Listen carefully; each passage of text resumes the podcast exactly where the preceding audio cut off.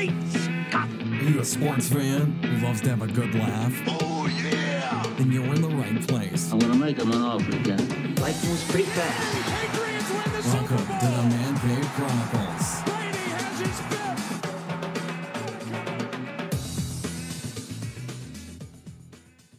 Welcome to another episode of the Man Cave Chronicles podcast, a podcast of talk culture where everyone has a story. I am your host, Elias, and you can find me on Twitter at the MCC Podcast. My guest this week, you've seen her on Stranger Things, Timeless, Jennifer Marshall. Jennifer, welcome to the cave. Oh, thank you so much for having me. Uh, what's going on with you? Oh gosh, it's been really busy. Um, yeah, it's been crazy. So it was pretty slow for a few months, and then this week I booked uh, two TV shows, and so I'm booked up for the next ten days. That's but uh, before that, it, before that, it was literally crickets. So you never know. Yeah, that's the business, right? Yeah, totally is. So, you know, I want to tell the listeners the reason I reached out to you is like, you know, I think your story is great and your background is great, and um, I want the listeners to get to know to get to know you, the real you. So, uh, where are you originally from? I am from Carbondale, Colorado. And at the time that I lived there, it had like 3,000 people and one stoplight. And now I think it has three stoplights. So, yeah, it's a really small town in the mountains. Yeah, how was it growing up there?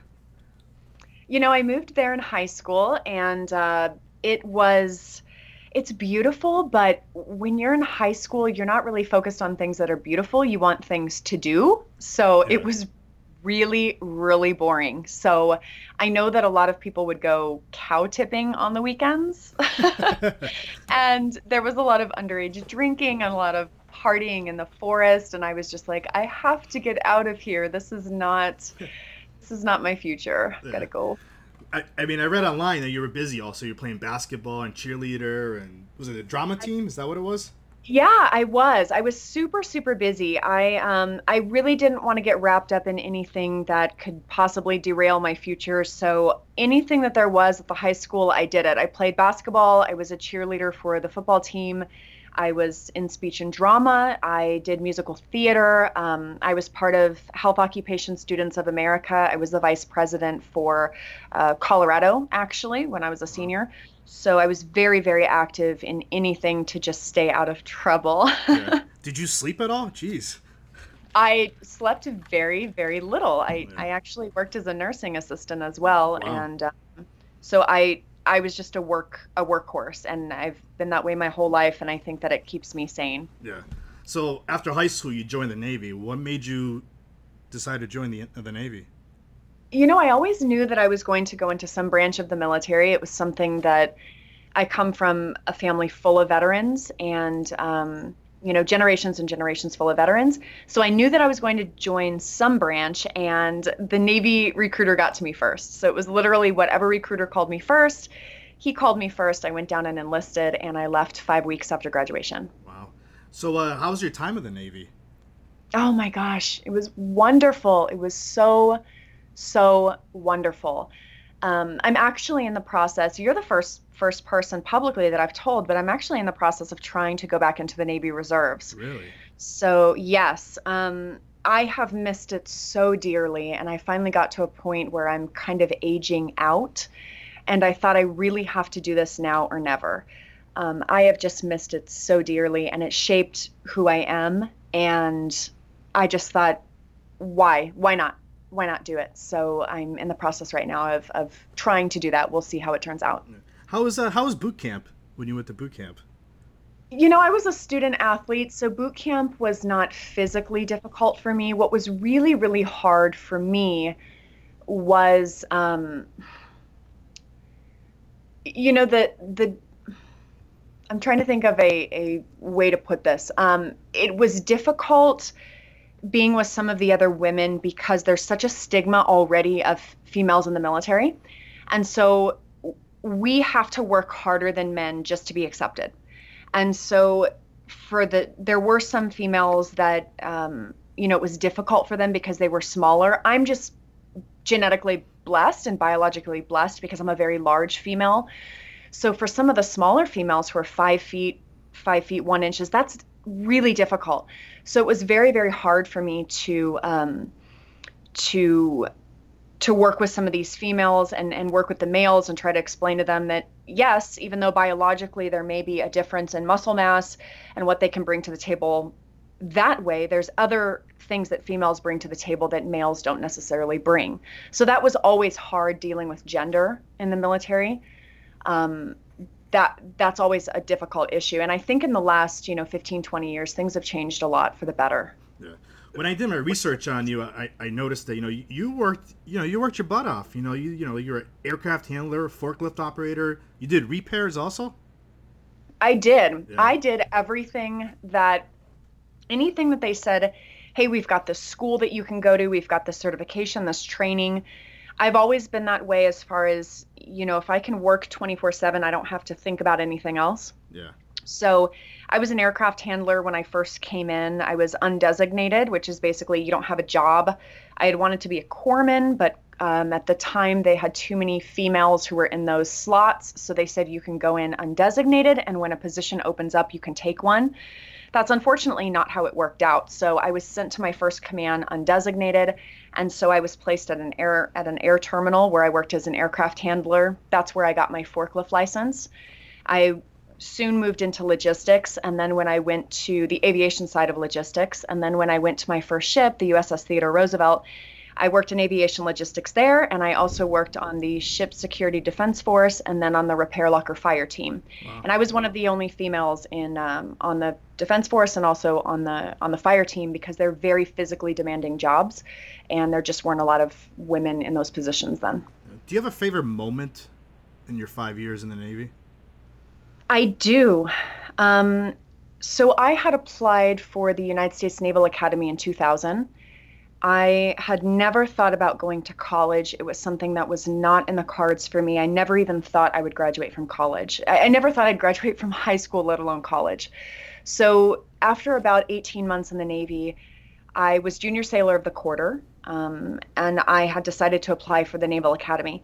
I had taken my ACT and I realized that my test scores were too low to get into the Naval Academy. At the time, it was the eighth hardest college in the nation to get into. And I realized my scores were just too low. Everyone who graduates from the Naval Academy graduates with a Bachelor of Science degree, and I knew that I couldn't pass the physics, the chemistry, the trigonometry classes that were required. So I I applied and I kind of abandoned that. And what happened several months later was I found out that I was granted entrance to the Naval Academy. So I I had found this out and I, I had no idea. Um, they had offered me a spot at the preparatory school because my scores were low, but they were lower than what an average high school student would have. And so I remember standing in the forecastle, which is a, a part of the ship where they do award ceremonies. And I remember receiving my acceptance to the United States Naval Academy Preparatory School. And I remember just thinking, there's no way that this could happen to me. Like, how is this? How is this possible? I barely got out of high school and this is happening to me. And I ended up not going to the Naval Academy for other reasons, but um, just to be accepted was in- incredible. Yeah. I mean, if you work for something hard in your life, you know, you, you deserve it. You know. Yeah, and and I, you know, I thought that the the effort was there and the the work ethic was there, but scores wise, I I just didn't have them. And I later found out that I had a master chief who was at the Naval Academy at that time, who was a female, and she had she had just advocated for me mercilessly in front of the board and said, I understand her math scores are lower than what we require out of our high school students, but this woman is junior sailor of the quarter and she's she's done all of these things at her command and she's already proven herself in the navy and you're telling me that she's not granted entrance because of her math scores that she can improve but yet you're willing to allow all of these high school students who have not proved themselves admission and so she really advocated strongly for me and I, I felt bad when things worked out that i didn't attend because i felt like i let her down but life has a, a funny way of kind of throwing curveballs at you that direct you in another direction So after you finished the Navy, uh, did you go to college? I did. I left the Navy and I I graduated from Virginia Wesleyan University. I have a double bachelor's in international studies and Spanish with a minor in history. And then I finished my master's at American Military University with administration in administration of justice. So from there, how did you uh, like wake up one day? Oh, I want to go into acting. You know, it was not a thing. Everybody everybody I talk to says I wanted to be an actor from the time I was young. That was never a thing with me. It was something other people did. I actually got into it when I was attending community college after I got out of the the Navy. I was in a musical theater group on base and we were just, you know, doing some local community theater and I saw a guy who was in my group and he was on TV and I asked him, "Hey, how'd you get on TV?" and he said, "I take classes at this local place." And so I started taking classes at the acting studio and my first audition was 2 weeks into my classes and I booked that audition and so ever since then I've just been very very fortunate to have been been booking since then. Yeah. Did you? Uh, what was your first uh, thing that you got? The first thing that I got was a thesis film at Regent University, and it was a, a filmmaker who was in the master's program. And he actually, I believe he got, I don't want to say kicked out from Regent University is a very Christian school. So I believe he was asked to leave because he did his thesis film on demonic possession, which is something that, you know, we all watch horror movies, but in a Christian school, that's not really something that they appreciate. So I, I do believe that they probably asked him to leave, to pick another subject, or to leave. Um, but that's not easy, playing somebody who has issues with um, sh- believing she's possessed. So it was definitely, it was definitely a very strenuous shoot, and I'm I'm happy that I did it. But I don't know what happened. I don't believe that he finished the program because it was a difference of opinion between him and the faculty. So you did some commercials as well, right? I did. I did a ton of commercials when I when I was in still in Virginia. I did a ton of commercials, and I've done some since I've been in Los Angeles too. And it got to the point when I was in Norfolk where I had done. I think at the time I had done four. I had four commercials airing. I had shot all of the television shows that were there, and and I had done so many training films at this one particular studio that they said, you know, we can't use Jennifer anymore because we've used her in a lot of training films. So I'd kind of saturated that very, very small market. And I told my husband, I said, I know that you don't like Los Angeles, but I don't have a career here. I don't have anything else to do. It's a non union market. I'm never going to be a working actor just being non union. And I've been here this whole time for you, and you really need to think about moving and he said it's expensive there and the traffic and it's horrible and and I said you know I'm going to go with you or without you and that was very much a bluff very much a bluff but thankfully he bought the bluff Yeah. and so we moved and I've been here since uh, 2011 I took about a year and a half respite um, for other things but I started back up acting in 2013 and I've been in Los Angeles hitting it pretty hard since 2013 So, like I mentioned in the earlier in the episode, that uh, you know, listeners probably know you from Stranger Things season two as Susan Hargrove, Max's mom. How did you get the opportunity to audition for something like that? Well, I have an agent in Atlanta and I fly very frequently to Atlanta. I work pretty frequently in Atlanta. And the girl who plays um, my daughter, Sadie Sink, she's amazing and wonderful and extremely talented. She's, you know, redheaded. She's very clearly redheaded. So when they were looking for the mother, they were looking for someone that matched her very closely. So I was a fan of her work when she did a show called American Odyssey. I remember watching this show and watching Sadie and thinking, what a talented young actress. So when the casting notice came out, it said we're looking for someone to play her mother. And I thought, gosh, I, knew off the bat if I have a decent audition, audition, I have a very good shot at this role because we look very similar. And I remember pulling up a picture of her and putting it side by side, and my husband looked at it and, and he just laughed because the similarity, it's very strong. And so my husband and I went through the scene a few times because we I have a self-tape studio at home that I do a lot of my audition tapes from. And my poor husband had to it was the the scene that I auditioned with was the scene where Billy and Neil are fighting. Okay. And so my husband is literally trying to be Billy and Neil and run the camera and you know make like the slapping sound when Neil pushes Billy into the shelf and he's trying to yell as Neil and he's literally like a circus behind the camera. It was incredibly funny in retrospect.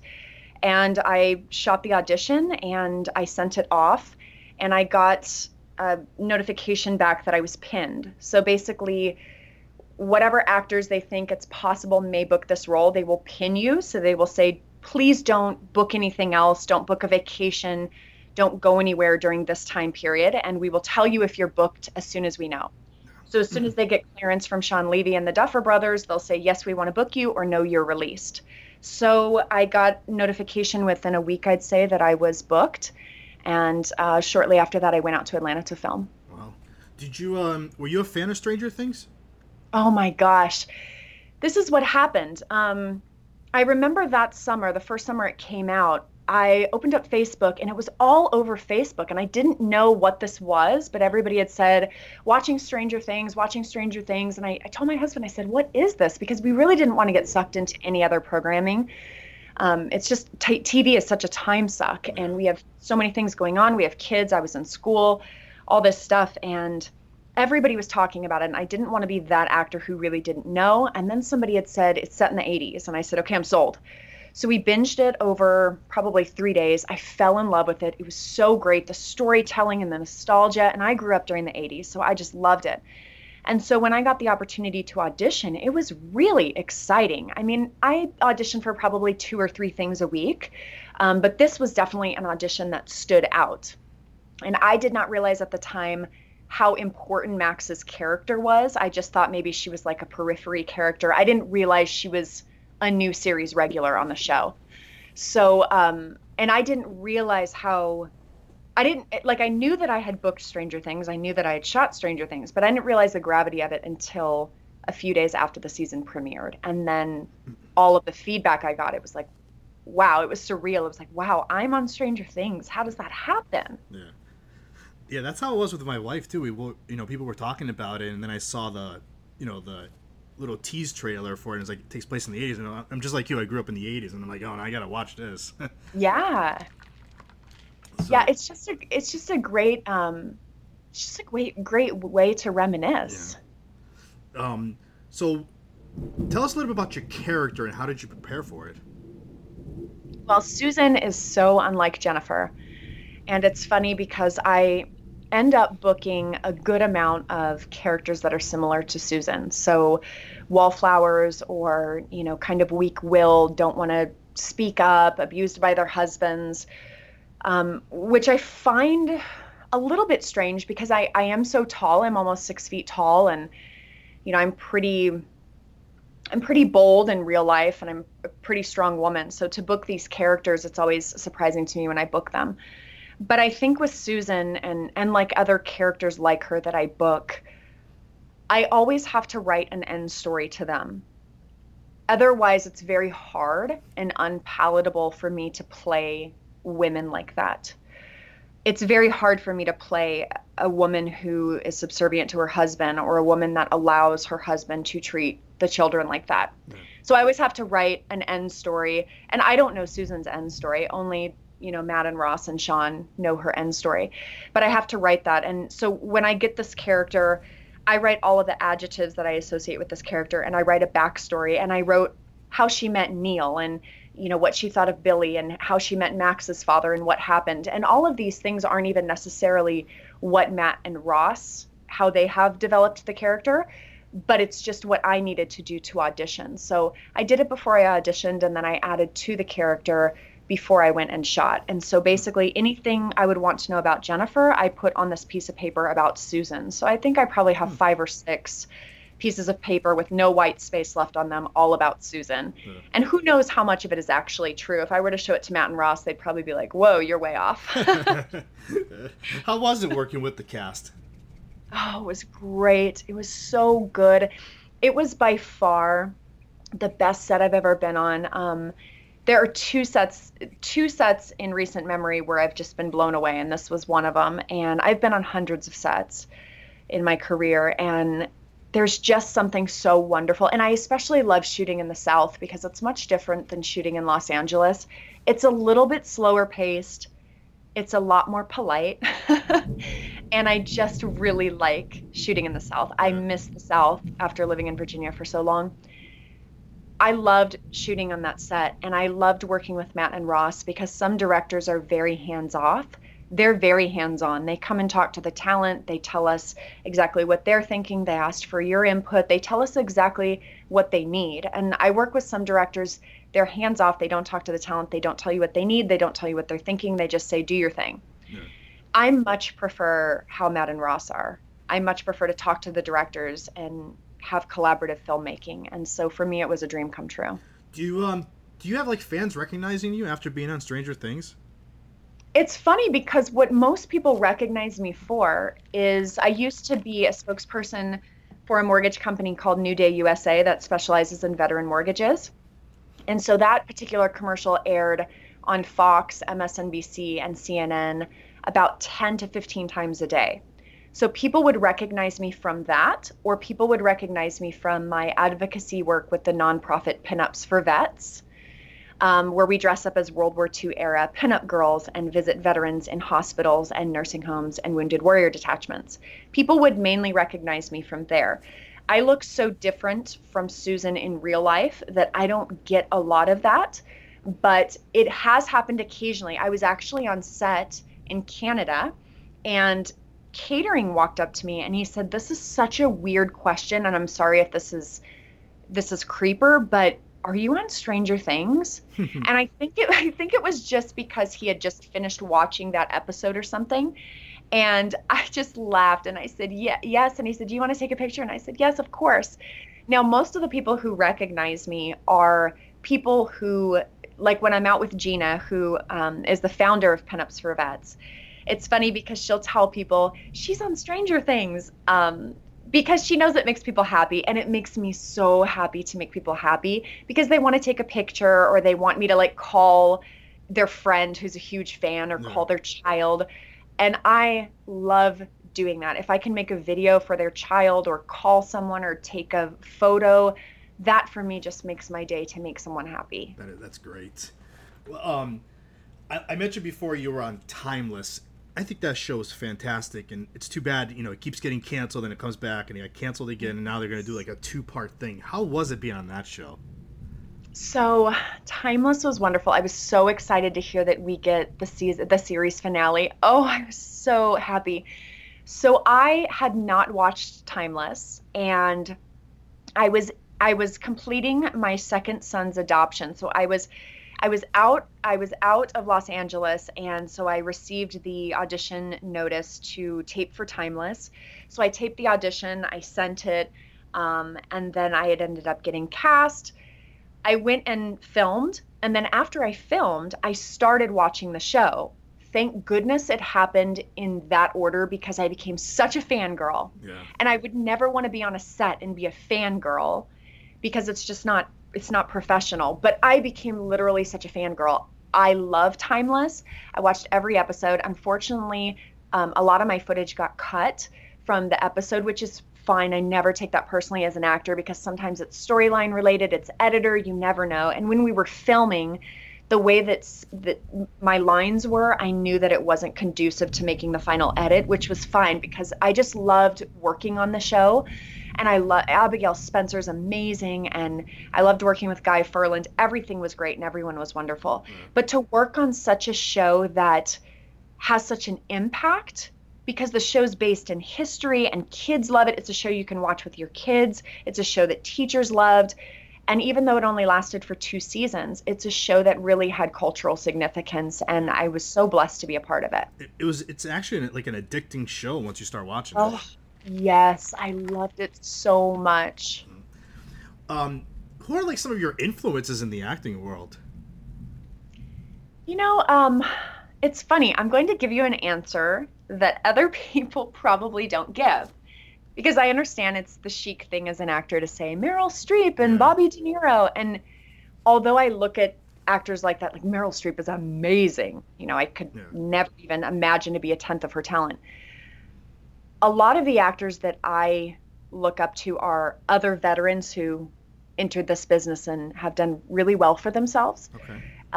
there's an actor named Tucker Smallwood who I love dearly, and he's a dear friend of mine. He was in contact with Jodie Foster. He's been in so many things. If you look him up on IMDb, you'll see his face and say, "Oh my gosh, yes, of course, Tucker. He's been in so many things." And Tucker was um, in Vietnam and he was very badly injured in Vietnam. And when he came back, he went into acting and he's done so well for himself. And he has spoken out publicly about post traumatic stress and about veterans getting help. And he's really been an advocate for those veterans. So to me, to be a veteran and be an actor and continue to give back to that community, I have so much respect for that. Wow. So Tucker, another person who I look up to dearly is Jon Huertas, who plays Miguel on This Is Us. Okay. Jon was in the Air Force. Um, I actually won a mentorship with Jon probably about four years ago, and I went to Castle. Um, he was on set, he was a series reg on Castle. And I went for a day and we talked about career plans and what I should be doing and where I should be going. And he took a few hours of his day uh, and devoted it to me to help another veteran get ahead. And those are the people that I look up to are vets in the community who are now successful in what they're doing and acting, and they give back to other vets. Um, do you have any upcoming projects that you want to tell the listeners about? I do. So I have a four part series, and I'm in the fourth movie, and it's called Texas Zombie Wars, and it's very Walking Dead ish. And that will be coming out on Netflix very soon. Um, I also have, oh gosh, I wish I could tell you about the latest thing I just booked. Oh, but I can't. um, so I just booked something really great that'll be coming out next year. I have a video game that's coming out next year uh, that's called Squadron 42, and it's part of the Star Citizen universe. It's been in development for like three years now, so I know a lot of people have been waiting on that. I'm I have a small part in a movie with Kumail Nanjiani coming out next year called Stuber, and I have a small part in A Dog's Way Home that's coming out next year, which is a sequel to A Dog's Purpose. So a lot of things coming down the pipeline. Yeah. So you're keeping busy. There's nothing wrong with that.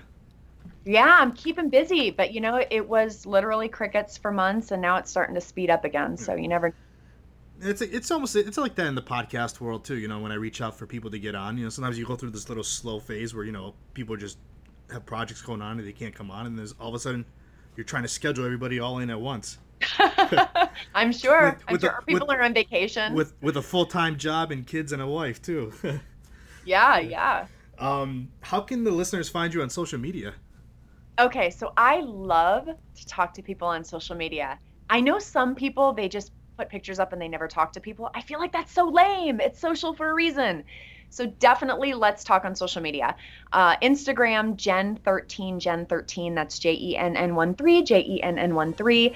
Facebook is facebook.com backslash actress Jennifer Marshall. I do a lot of Facebook Lives on there. And then you can check out my website, jennifermarshall.com. It's got a lot of information about um, some nonprofits that I support and the charity work that I do. Uh, I want to personally thank you for coming on. This was a blast. Thank you, Elias. Thank, thank you so much.